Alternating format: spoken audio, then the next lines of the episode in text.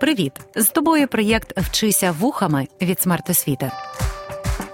Вчитись можна не лише за столом чи партою, можна в потязі, автобусі, під час прогулянки чи лежачи у ліжку. Просто слухай і вчися. Вітаю всіх, хто слухає урок української. Я Юлія Гарюнова, вчителька української мови, і цього разу ми поговоримо про те, як лексикологія допомагає нам подорожувати в просторі й часі. Принагідно згадаємо про неологізми, застарілу лексику в українській мові, а також стилістичні функції фразеологізмів. Приготуйтеся дізнаватися гастрономічні секрети різних країн світу і цікавинки в лексикології. Пропоную усім пристебнутися міцніше і вирушити до яскравої подорожі. Багато рецептів страв українці передають із покоління в покоління. Деякі ж страви втрачають популярність через специфіку приготування. Згадаємо найцікавіші з них: козацька рибна юшка. Запорізькі козаки готували свої страви на особливій кухні, обов'язковим атрибутом якої була піч з відкритим вогнищем. Її здебільшого називали кибицею або казаною. Воїни були невибагливими в їжі, відтак найчастіше кухарям доводилося готувати рибу, якою були багаті українські великі ріки щупу, карася, лина, ляща, сома та плотицю. Рибу коптили, варили, солили чи пекли. Особливу популярність мала козацька уха, відвар із риби на квасті, приправленому борошном і пшоном. Щойно ми прослухали інформацію про приготування козацької юшки в давнину від YouTube каналу Чому так? А чи звернули увагу на назви печі? Кибиця, казання. Чи використовуються ці слова досі? Мова динамічна система, яка постійно реагує на зміни в культурному просторі. Одні реалії з'являються, інші зникають. Саме у зв'язку з такими процесами виникають активна і пасивна лексика. До останньої групи належать діалектизми, неологізми і застарілі слова.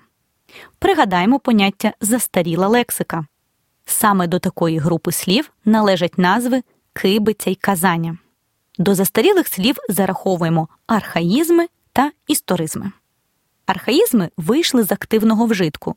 Їх використовують дуже рідко, лише з певною стилістичною метою.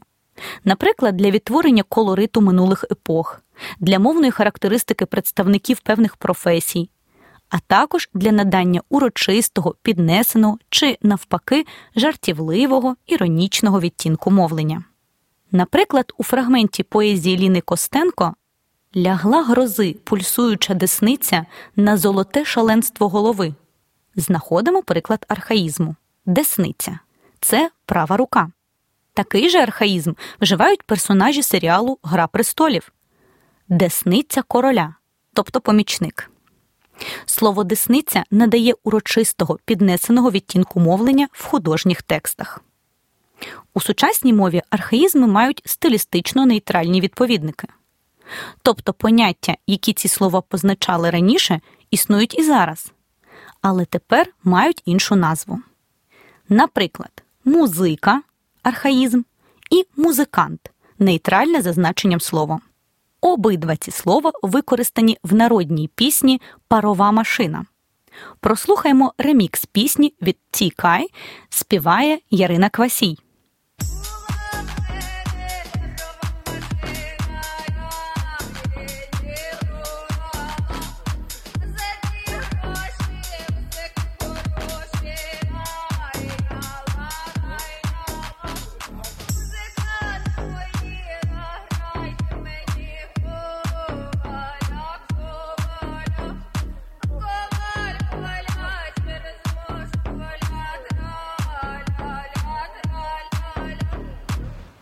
До речі, можна спробувати описати зовнішність людини, використовуючи архаїзми.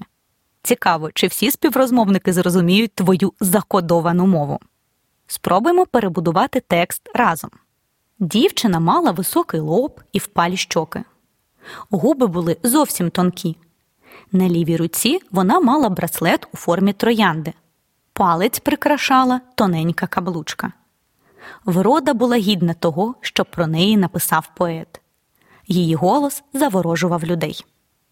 А тепер спробуємо замінити певні слова архаїчними відповідниками: лоб чоло, щоки ланіти, губи уста, ліва рука шується, палець перст, поет піїт, голос глас. І ось тепер маємо такий текст. Дівчина мала високе чоло й впалі ланіти. Уста були зовсім тонкі. На шуїці вона мала браслет у формі троянди. Перст прикрашала тоненька каблучка. Врода була гідна того, що про неї написав Піїт. Її глас заворожував людей. Погодься, другий варіант тексту справді має піднесений урочистий відтінок.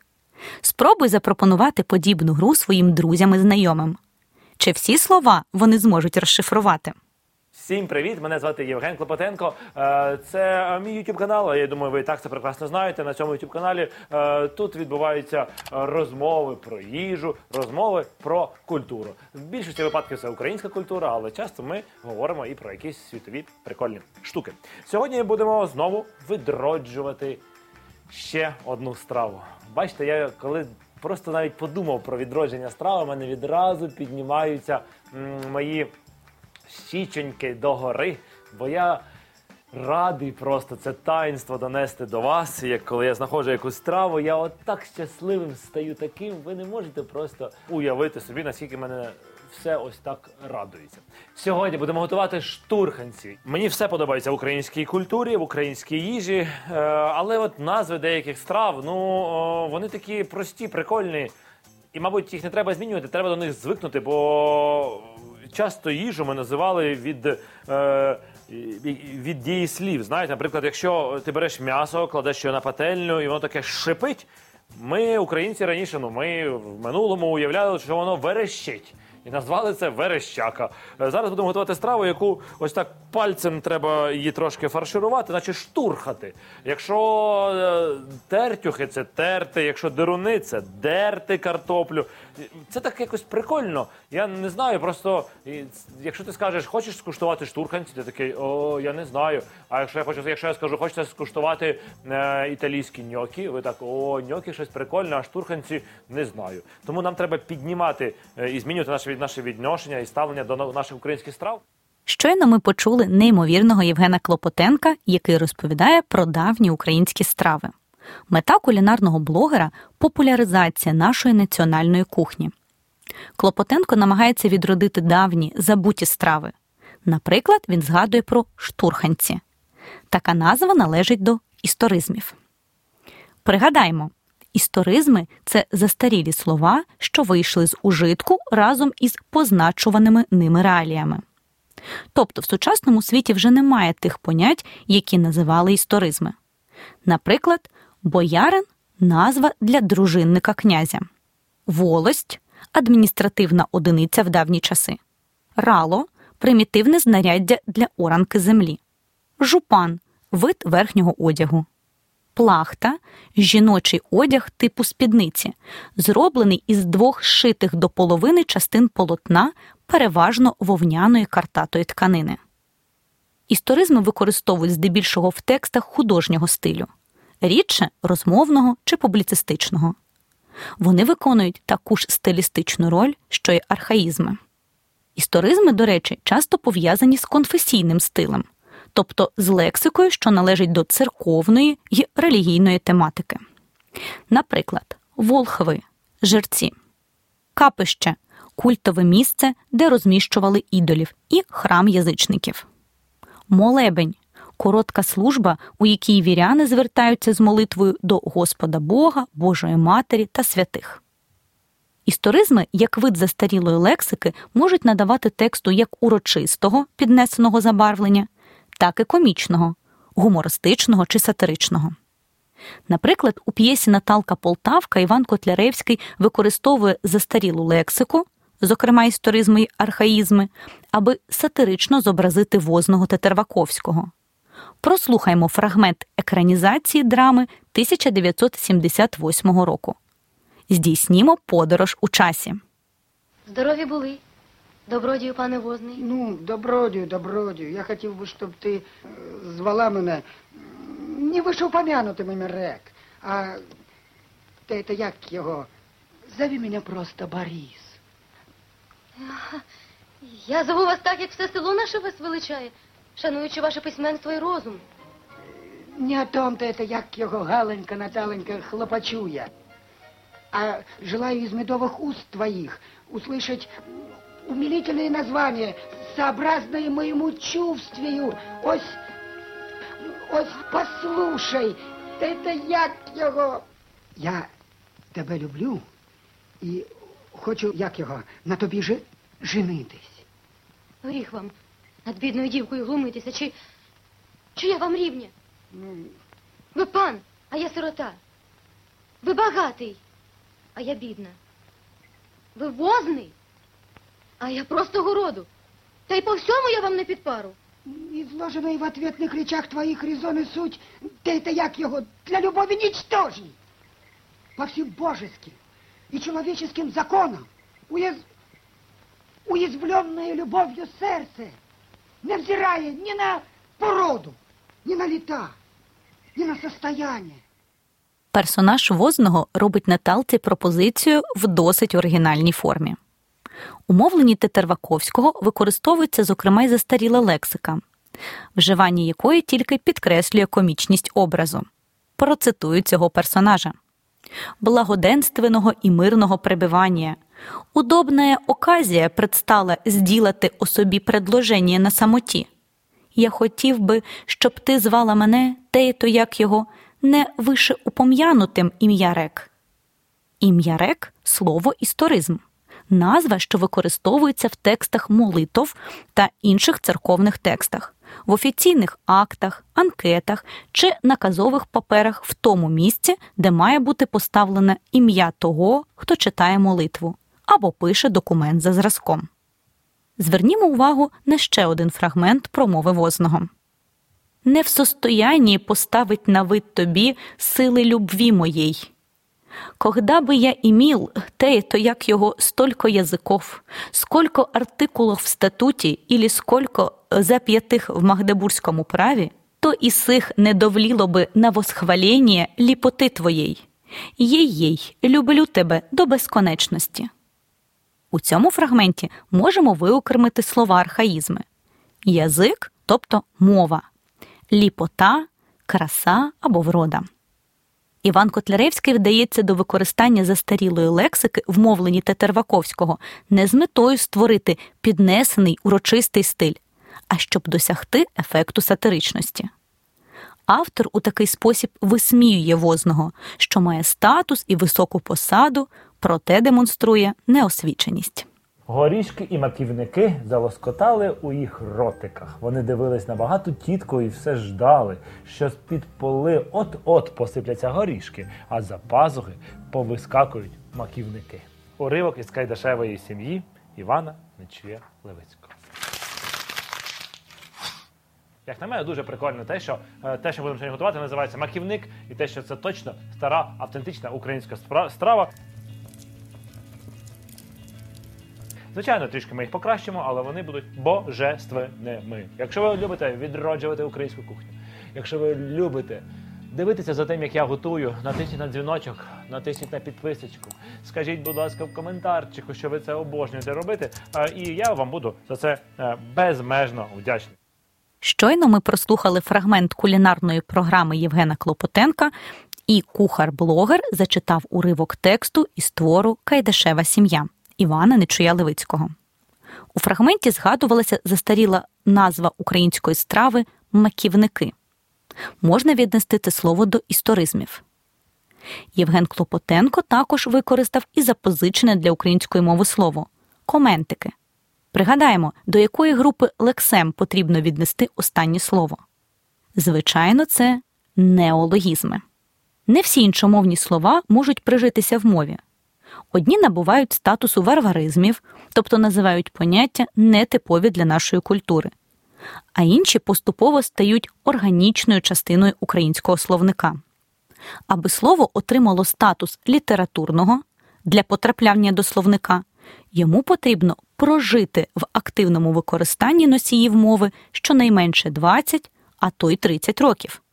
Коли слово тільки приходить до нас з іншої мови, воно отримує статус неологізму.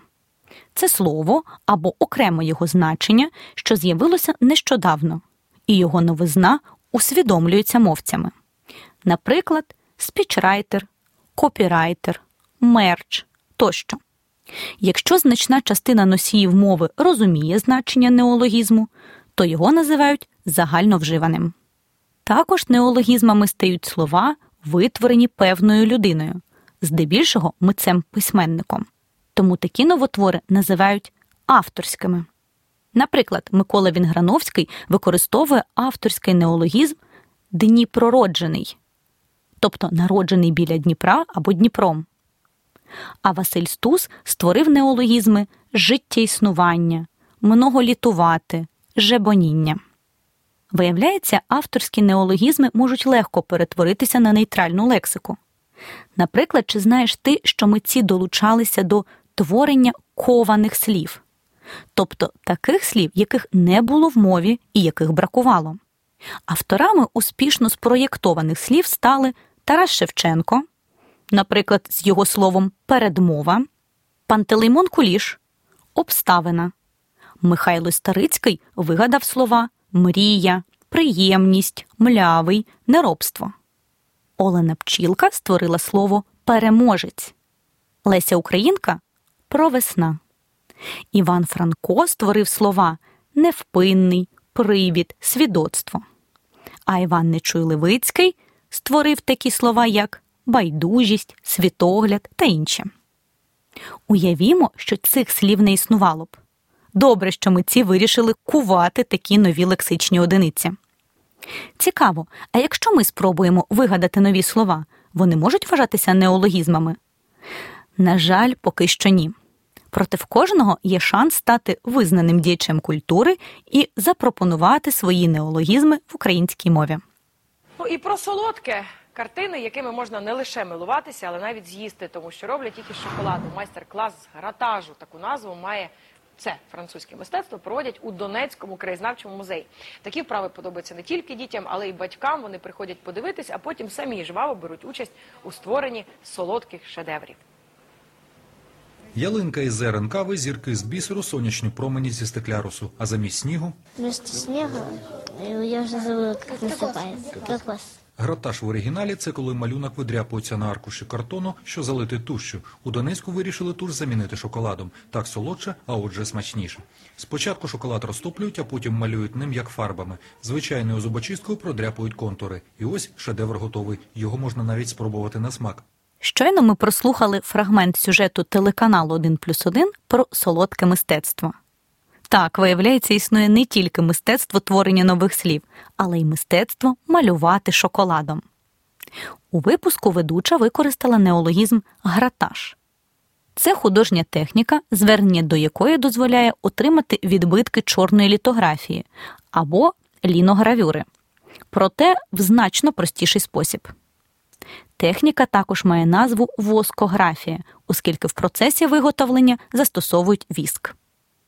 Неологізми часто запозичуються з тих причин, що в українській мові немає словникового ресурсу для позначення окремих понять або явищ, наприклад, як слово андроїд. Проте часто запозичені лексичні одиниці мають власне українські відповідники. Як меседж має синонім послання, локація місце, чилити, відпочивати. Пропоную виклик. Спробуй знайти власне українські синоніми до неологізмів у запропонованих реченнях. І речення перше. Я зробила пост про подорож у неймовірне Батумі. До слова пост ми можемо дібрати український синонім, звичайно ж, допис.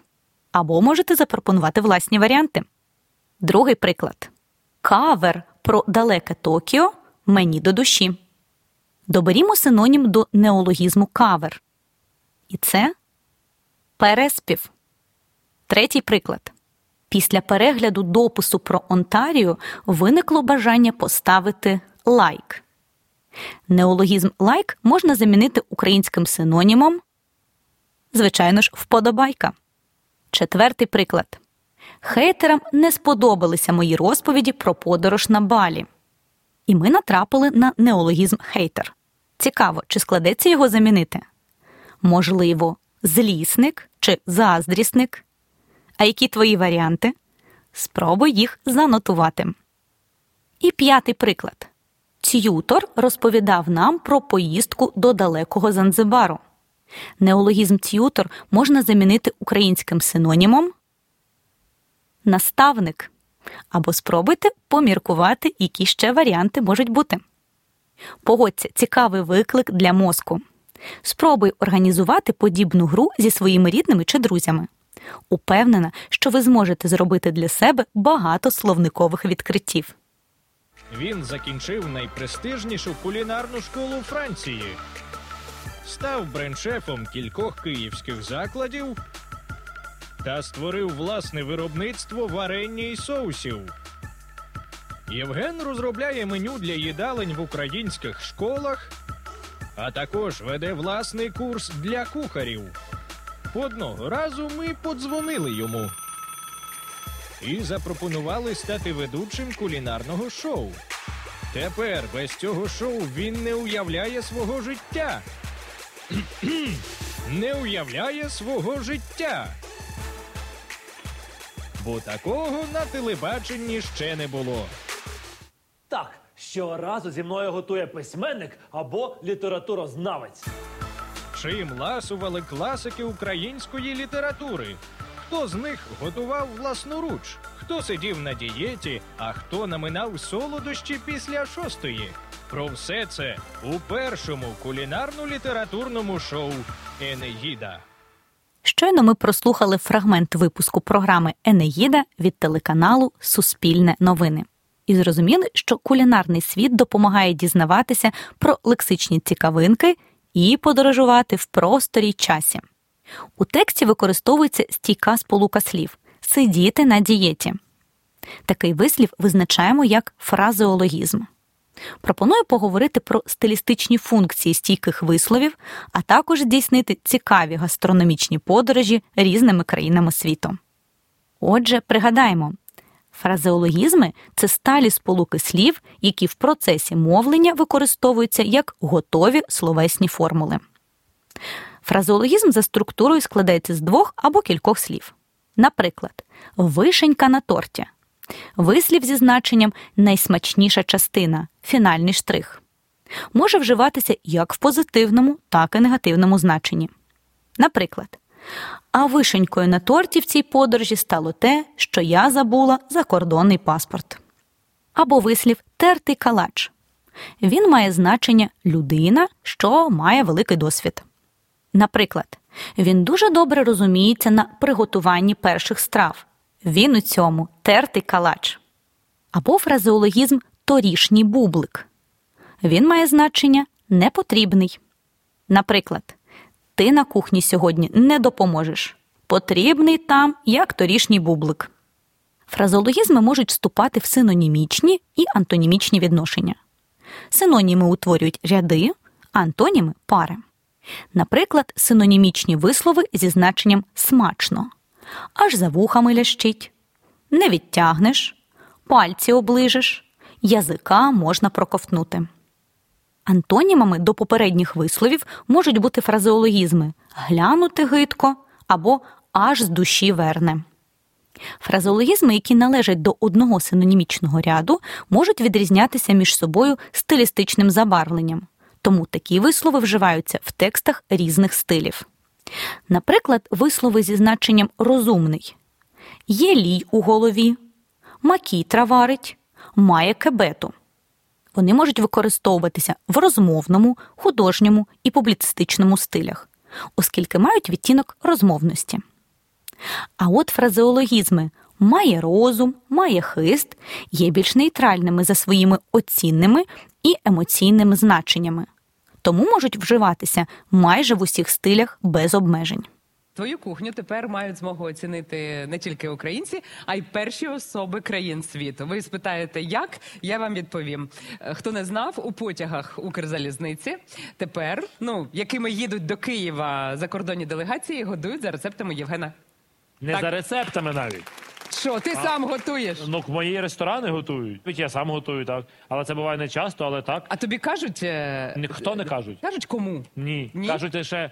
Сьогодні їде дуже близька подруга України в цілях безпеки. Або Ага. їде, їде людина, яка не їсть свинину. Знаєш, бачите ці фотографії, де зранку е, вокзал, ходять з потяги людини, люди і пишуть, «До- прибув е, там прем'єр, е, прем'єр-міністр там не знаю, Саудовської Аравії. І ти тоді розумієш, а так це мої годували. Ти ж готуєш, ти вкладаєш свою енергію. Вони це все їдять, трошки, ну ніби А потім такі давай танки України. все не дарма. Щойно ми прослухали фрагмент інтерв'ю Євгена Клопотенка з етеру телеканалу Дім, у якому кухар розповідає про те, як українські страви захоплюють найважливіших політиків з усього світу. А ще ці страви подорожують і допомагають подорожувати іншим. На сьогоднішньому уроці застарілі слова, неологізми і фразеологізми допомагали нам переміщуватися в часі. Пропоную на завершення подорож, так би мовити, у просторі різними країнами світу. Спробуй вгадати за гастрономічними описами, у яку країну світу ми вирушаємо. І опис перший. Ця країна славиться у світі пастою та піцею. Також тут виробляється надзвичайно смачне морозиво з натуральних продуктів. Найвідомішим десертом-візитівкою країни є тирамісу, для приготування якого обов'язково використовують сир маскарпоне. Смакота, що можна пальці з'їсти. Ну що, вже здогадався, куди ми вирушаємо? Так, звичайно, це Італія. Звернімо увагу на запозичені слова, що є неологізмами тирамісу і маскарпоне. Також у тексті вжитий фразеологізм можна пальці з'їсти. Він має значення дуже смачно. Рушаймо далі. Країна друга. У цій країні ти можеш скуштувати найдивовижніші східні ласощі. Звичайно, найвідоміші халва і рахат лукум. Дуже радять спробувати лахманджун, який нагадує піцу зі східним характером. Тож охоче сідайте до столу. Смакота за вуха не відтягнеш. Здогадуєшся, яка це країна? І це Туреччина. У тексті ми натрапили на неологізми рахат лукум, лахманджун. Ужитий і фразеологізм зі значенням охоче їсти. За вуха не відтягнеш. Вирушаємо до третьої країни. Цю країну називають найсолодшою, а про її десерти навіть складають неймовірні легенди. Ви коли-небудь куштували невагомі макаруни? Ці латощі відрізняються вишуканим смаком. Навіть найвимогливішим ласунам така страва буде до душі. Чи здогадуєшся, яка третя країна нашої подорожі? Звичайно, це Франція. В останньому фрагменті ми натрапили на неологізм макаруни. Маю надію, слухачі подкасту змогли розчути в тексті і фразеологізм бути до душі. Ось і добігає завершення наша подорож. Під час мандрів ми зрозуміли, що застаріла лексика, неологізми, фразеологізми це той унікальний мовний ресурс, що надає текстам різних стилістичних відтінків. То щиро бажаю вам відкривати для себе нові страви, нові країни і нову унікальну лексику, завдяки чому світ навколо нас стає яскравішим. До наступних подкастів. Почуємося! Проєкт Вчися вухами творить громадська організація Смарт Освіта за підтримки Educo Foundation.